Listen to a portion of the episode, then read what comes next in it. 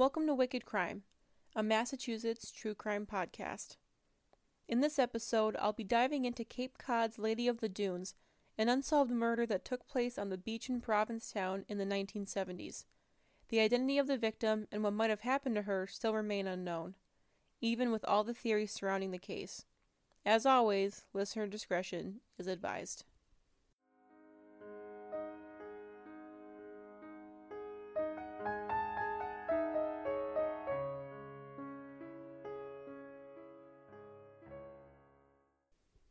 If you're familiar with Cape Cod, you know that it's a fairly safe place. So I find cases like this very interesting because honestly, the most criminal thing there is when tourists who have no business riding a bike decide to rent one and make it impossible to drive on the roads. But the Cape and the islands, meaning Martha's Vineyard and Nantucket, are pretty safe places, especially off season. I might have a skewed view though because I've vacationed there my whole life, but you don't really hear about a lot of major crimes happening there. One of the most known cases from the Cape is the Lady of the Dunes, which remains unsolved to this day. On July 26, 1974, 12 year old Leslie Metcalf was walking a dog on the dunes of Race Point Beach in Provincetown when the dog pulled her into the scrub pine on the dunes and she discovered a woman's body. Multiple sources can't seem to agree if the dog was her dog, her friend's dog, or some random dog that was on the beach that day. And though this isn't like a huge detail, I do think it's kind of weird that that's never been agreed upon. But Leslie most likely wouldn't have found the victim's body without the help from the dog. Because honestly, like, a lot of people wonder, well, why wasn't this body found earlier? Which we're kind of going to touch on that a little bit. And I think it's easy to have assumed that the smell of the body might have had something to do with low tide. Not that that's necessarily a similar smell, I would have I would assume, but that might factor into it. Once Leslie discovered the body, she went and told an adult, who then contacted police, who came out to the scene. The woman's body was only a mile from the ranger station, and she was found naked on a green towel tucked away in the dunes. Her clothes, which consisted of a pair of Wrangler jeans and a blue bandana, were folded up neatly under her head, and it appeared that there was no sign of a struggle. It looked like someone had tried to hide the woman's identity since not only were her hands cut off, and missing for that matter, but some of her teeth were missing too. She'd been sexually assaulted after her death with some sort of wooden object that was never identified. She was nearly decapitated, and the left side of her skull was crushed. Investigators believe that the wounds were done with a military entrenching tool, which is basically like a small, sharp shovel. This is a tool that someone who does off roading on the dunes might have had on them in case their car got stuck in the sand. And nowadays, you can't even get an off road vehicle pass to drive on the dunes unless you have like a shovel, spare tire, rope, etc. So, like, you need these things now to get a pass and you might have needed them back then, but I'm sure back in the 70s things were a lot more lax. So this might have been done by someone who had the means to go off-roading on the dunes, which you definitely can do now at Race Point, but I wonder if that was like a common thing back then. There were tire tracks found there, and there were also some footprints that disappeared into the dunes, but to me that doesn't mean too much. Those tire tracks and footprints probably weren't still intact from whenever this victim was killed. The Fresh Hell podcast has a pretty good episode on this case, and one of the things that they mention is that there's a possibility that people had been on the scene before Leslie Metcalf found the body. Police believe that she'd been dead anywhere between 10 days to 3 weeks, so someone definitely could have found her before Leslie did. Fresh Hell mentions that the letters SOS were written in the sand near the body, and there's a chance that it was just kids just innocently messing around and had no idea there was a body nearby, or someone did find the body and wrote that in an attempt to draw attention without them actually going to the police. Could people have found her and not reported it? Sure, it was the 70s after all. And imagine if it was like a bunch of kids or teenagers who came across her, they might have like not wanted to get in trouble by reporting it. Her age is also like pretty ambiguous in the story, and they determined that she was anywhere between 20 to 40 years old, and most likely more between 25 to 35, but uh, that's still a pretty big range. She was 5'6, 145 pounds, and had reddish brown hair. What's bothered a lot of people about this case is that no one has ever come forward to identify her, but someone had to be missing her somewhere. You'd think of all these missing persons cases where families spend their whole lives trying to find their loved ones, and here we are actually with a person who's been found and no one seems to be able to ID her. And it's just kind of strange to me. It's strange to a lot of people who research this case because even back then, It's just weird that no one came forward to claim her. But you have to look at Cape Cod at the time too. Even back then, it was a vacation hub and has always drawn foreigners to work there over the summer. Could the Lady of the Dunes had been from a different country? It might explain why no one came forward to find her if she was from somewhere in Europe or something and no one knew that she existed. I'm guessing the Cape was especially packed that summer too because Jaws was being filmed on Martha's Vineyard, which might even have ties to this case, but we're going to get into that in a bit. To try and find out who this woman was, police started asking local hotels if she could have been a guest there, but they had like no luck. They did notice that she had a lot of very expensive dental work done, like thousands of dollars worth. And apparently it was the New York style dentistry, but no one really has been able to say what that meant exactly in all the research I did. But I mean, it's an important detail to try and ID her. Because obviously someone cared enough about her to pay for all this work to be done, or maybe she even paid for it herself. But police sent pictures of her teeth all over the country, and I believe even some went to places internationally, like they sent some to Interpol. But no dentist ever came forward to say it was their work, which is strange to me. Not that I think every dentist is going to memorize every head of teeth they work on, but with this extensive amount of work, you would think that someone would recognize what was done. But no one ever came forward, like I said. Police figured whoever killed her was probably someone that she knew and trusted since there was no sign of struggle, or maybe she'd been asleep when it happened. Since there was an effort to make sure she wasn't identified, the killer took her hands and some teeth. It's possible that IDing her might have led to them finding out who killed her. So maybe that's why they tried to disguise it. Did someone she know bring her out to the dunes and murder her on purpose? Or was it something that just happened just completely randomly? Was it not premeditated at all? It's hard to know for sure when we don't know who did this to her. There's a theory that she might have been involved with Whitey Bulger and he could have been the one who killed her. He was an infamous Boston mobster and head of the Winter Hill Gang, who witnesses say was in Provincetown that summer and often hung around at the Crown and Anchor, which even at that time was considered like a gay establishment. Provincetown's history as a safe haven for the LGBTQ plus community dates back to the 60s and as for Whitey spending time there, there's evidence pointing to him possibly being involved in that community and maybe even being bisexual. Or at the very least, he might have worked as a male hustler when he was younger to make money, but this is all still speculation. He'd been spotted that summer with a woman who might have resembled the Lady of the Dunes, and she was found with a green blanket, which was possibly a match to the ones used in the rooms at the Crown and Anchor. Though Whitey never like officially been named as a suspect, it's definitely not out of the realm of possibility since he was known for actually pulling teeth out after he killed someone to make them hard to identify. One of his victims, Debbie Davis, was found in a similar way as the Lady of the Dunes, with her teeth and hands missing, and she was abandoned in a marshy area. Was Lady of the Dunes connected to Whitey Bulger? Maybe she was going to tell something that he didn't want her to, like his involvement in the gay community, which obviously wouldn't have looked great at the time especially when he was trying to establish himself as a major player in the Boston crime world. I also wonder if he could have been the one who paid for all the extensive dental work she had done, and whoever did the work knew that they had to stay quiet unless they wanted the mobster to come after them. But that's like a pretty outlandish theory that I just came up with, so I kind of doubt that. But we'll never know from Whitey himself because he was murdered in 2018 at 76 years old, like hours after he went to prison. So obviously he's not going to admit to it, nor do I think he would have anyway. So when you talk about Whitey Bulger in this case, you also have to talk about Sandra Lee. She's currently a crime writer, and she was nine years old at the time of the murder and camping in Provincetown with her family.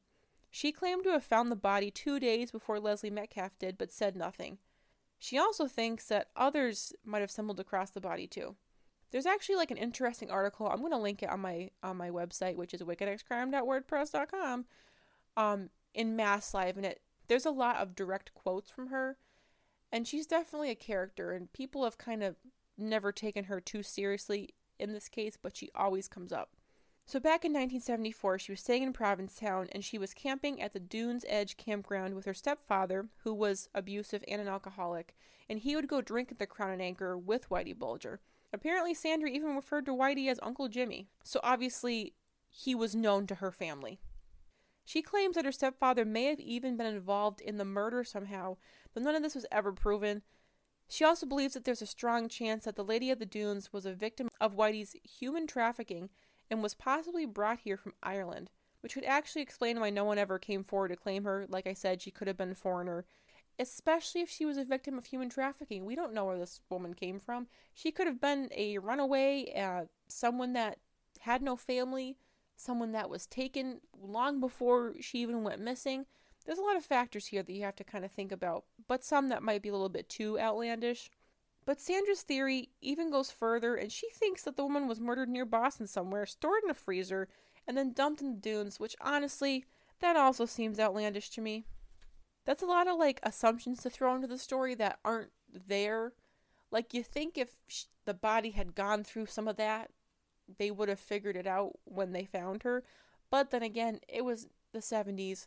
They didn't have all the technology they do now, so maybe they couldn't tell if a body had been like frozen and transported and all these things happened to it. And maybe you can't tell that from just looking at the body. I don't know. I'm I'm not a forensic expert or a dead body expert.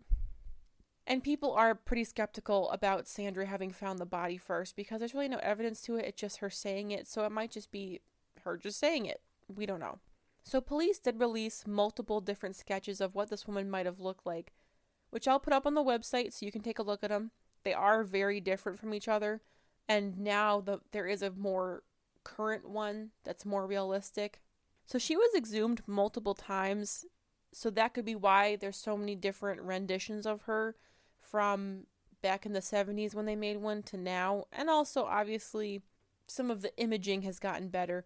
But her skull is actually not in her grave still. There's a, there's different bones and things that they've kept out of out of the grave so they can hang on to them in case in case they need to test them again or what have you. So I'm assuming that they could make a better mold of what her face might have looked like when you have her skull. But once again, I am not an expert on dead bodies in that capacity. One of the most compelling leads about her identity was the theory that she was actually Rory Jean Kesinger, a criminal who was involved in drugs and was part of a crime organization that operated around the Northeast. She was apprehended in 1973 in Pembroke, Mass. during a bank robbery where she attempted to shoot some police officers. Later that year, she escaped from Plymouth Correctional Facility with the help of a corrupt guard, and she like rappelled to freedom using bed sheets before she got into a getaway car and disappeared. The jail is actually right across from Cape Cod Bay, where Provincetown is. People really liked this theory a lot because it might explain why her hands were cut off. Like if she was a convicted felon, then her fingerprints would be on file and she could be easy to identify. She's also been missing since her escape from prison. Police even considered that maybe a member of the group she was involved with wanted to kill her, and it was them who tried to hide her identity after death. But in 2000, when the Lady of the Dunes was exhumed again, her DNA was tested with the DNA of Rory Jean Kesinger's mother, and it wasn't a match, so that kind of shut down that theory. I'm going to include a picture of Kesinger, though, because you can kind of see why people might have thought it was the Lady of the Dunes, because they could actually look alike.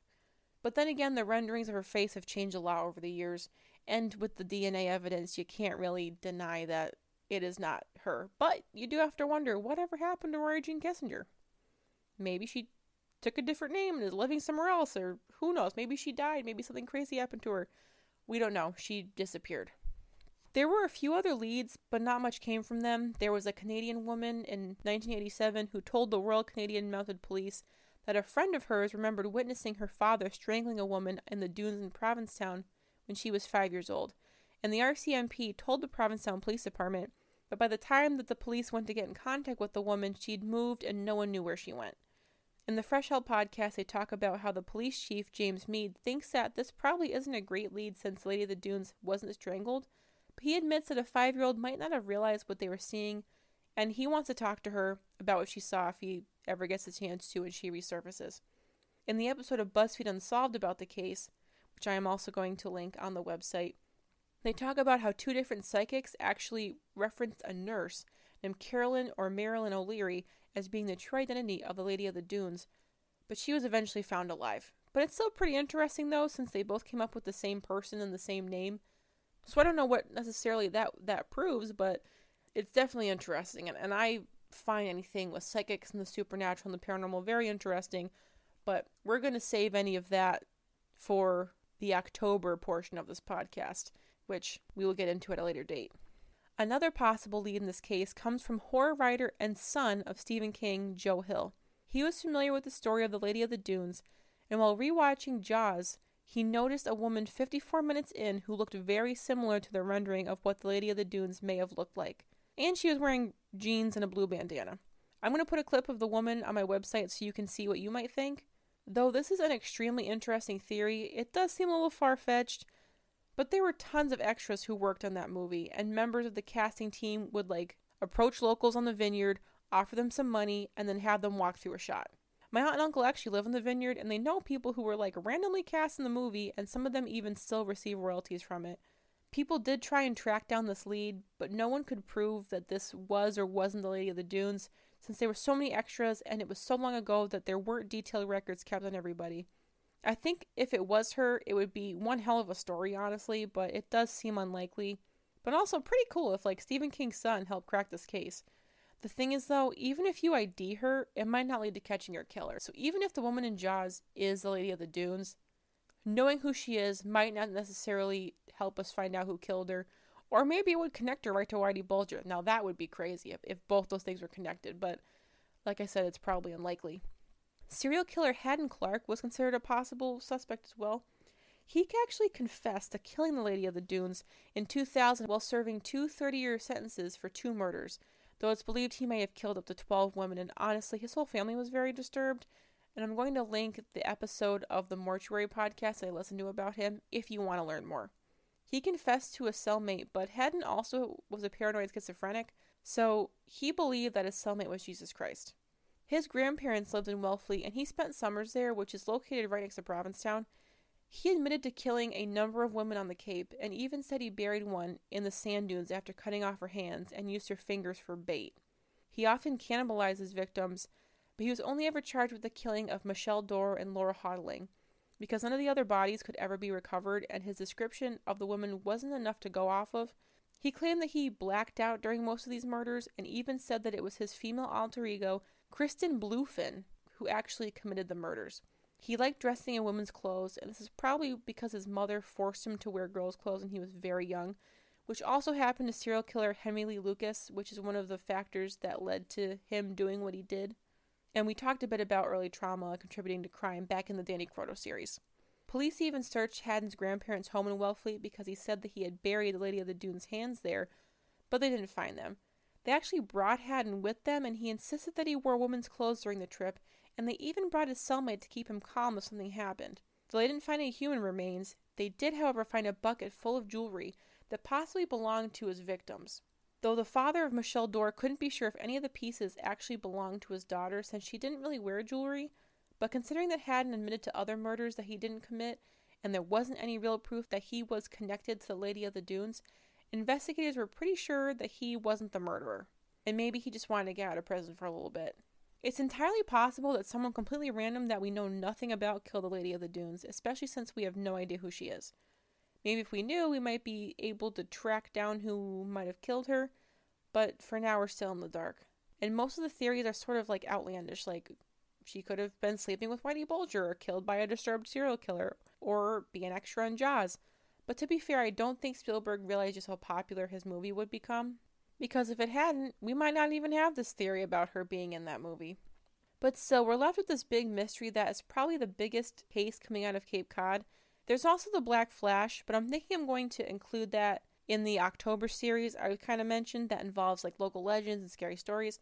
But like I said, I'm not going to get into that right now. I'm still working on ideas for that. I do want to mention that I read in a YouTube comment on the BuzzFeed Unsolved video that the Kennedys were involved in the death of the Lady of the Dunes, specifically Ted Kennedy. So back in 1969, he was involved in a car accident on Chappaquiddick on Martha's Vineyard that resulted in the death of Mary Jo Kopechne and it was a huge scandal that basically ruined any chances of him running for president. There's a lot of questions surrounding what happened, and honestly, it might even turn into its own podcast. But the Kennedys were a prominent and wealthy family who spent time on the Cape, and eventually they bought property on the vineyard. But unless this comment came from a local who knows something, I can't find anything else naming their involvement in this murder. But the Kennys are a mystery in themselves, and there's a lot of trauma you could unpack there. That would be a really interesting episode. But we'll see if I actually want to dive into that.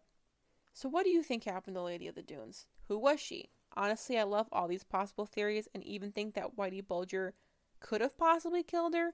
But honestly, like, like everything else, it's pretty far fetched. And I do think that there's like a big chance that none of these theories are true. But I do think that she might not have been from this area and maybe not even American. But I love the outlandish theories about her being an extra in Jaws or murdered because she knew Whitey was bisexual. I think that that's really super interesting. And if either one are true and we find out it's true, it's going to be like stranger than fiction, honestly. There's a possibility of them doing genetic testing on her DNA to try and see if they can find a match with someone somewhere, and that's how they discovered the identity of the Golden State Killer. So I'm interested to see if that gets any more leads. But for now, all we have is just theories. Also, I've heard that the Lady of the Dunes might pop up in the next season of American Horror Story, which I found in an article on Ranker about the case. And that actually would be pretty cool. And I have noticed while watching American Horror Story that someone who writes on that show has to be from Massachusetts because they mentioned a lot of really random, quirky things that you'd only kind of hear about from someone that was from around here. Like, I think it was in the Asylum season, they mentioned about doing an article about the geese in Chicopee. Like, who's going to ever mention Chicopee, which is a tiny town in Western Mass near Springfield, where I'm from? And then I heard that even in the, I think that same episode, the asylum in it, I think was based off of the Northampton State Hospital. But that was only a rumor. I don't know if that was ever confirmed. So if she does show up in this next season, I think that'll be very interesting. And obviously, once again, if anyone wants to tell me their theories, feel free. You can leave a comment on my blog at wickedxcrime.wordpress.com. You can say something on Facebook. I'm also on Twitter, wicked underscore crime. And you can even email me. I have my email set up on my website. I think from here on out, I'm going to keep doing a more like bi weekly podcast. It's just going to be easier for me with everything starting back up again. I'm going to be going back to work full time. I know a lot of people are too. Also, I think this, I guess you can call it a season, will be done with 10 episodes, and then I'll move on from there. As for what I'm going to be doing in the next episode, I haven't quite decided yet. I do have a few ideas. I have a whole list of possible cases on my website if you want to check it out. And like I said, I do have something something kind of fun planned for October where we're going to veer away from true crime a little bit and do other things, spooky things. I love Halloween, I love October. That can be a, a fun little change up for what we have going on. But once again, thank you for everybody for listening. I hope you're all staying safe out there with everything that's going on. I do appreciate everyone who's been listening to the podcast. So, as always, Take care of yourself, look after yourself, and I will talk to you in the next one. Bye.